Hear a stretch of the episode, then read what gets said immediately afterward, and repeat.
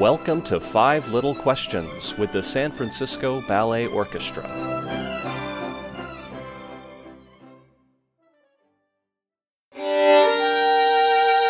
Hi, my name is Mariya Borozina and I play the violin. I've been in the orchestra since 2004.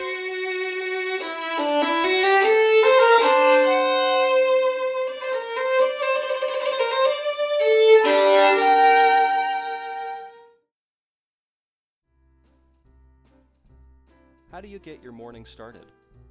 Since I cannot go to the swimming pool like I'm used to, the first thing I do is jump in a shower. Then I have a quick breakfast with my family and I'm all ready for my daughter's morning school lesson online. What kind of projects are you working on right now? Probably my six-year-old daughter is my main project these days. I help with her school, practice music with her, and overall try to make sure she's happy and productive. Music-wise, I'm playing a lot of Bach.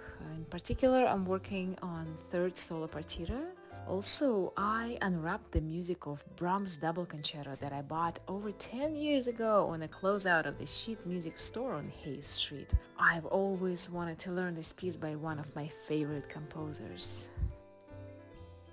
What are you doing for entertainment?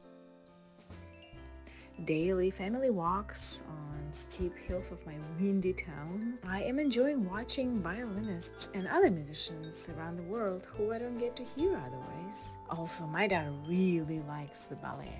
So we enjoy immensely every week's San Francisco Ballet streaming and watch other ballets that are made available nowadays. What do you most miss being able to do right now? I miss not having to worry about the safety and well-being of my loved ones. Also, I miss that incredible feeling of being surrounded by beautifully played live music. What's the most unusual thing you have found yourself doing during shelter in place?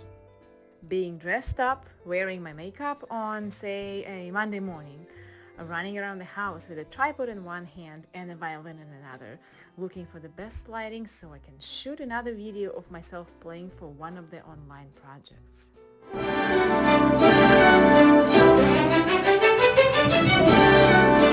This has been Five Little Questions with the San Francisco Ballet Orchestra. Thanks for listening.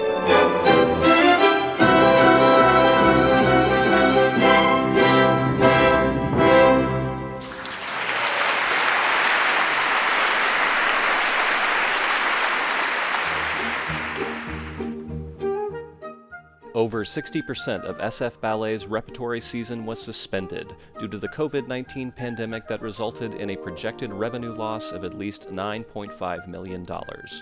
As an organization employing hundreds of artists, faculty, staff, crafts, and trade workers, we are struggling to keep our workforce paid and health benefits in place.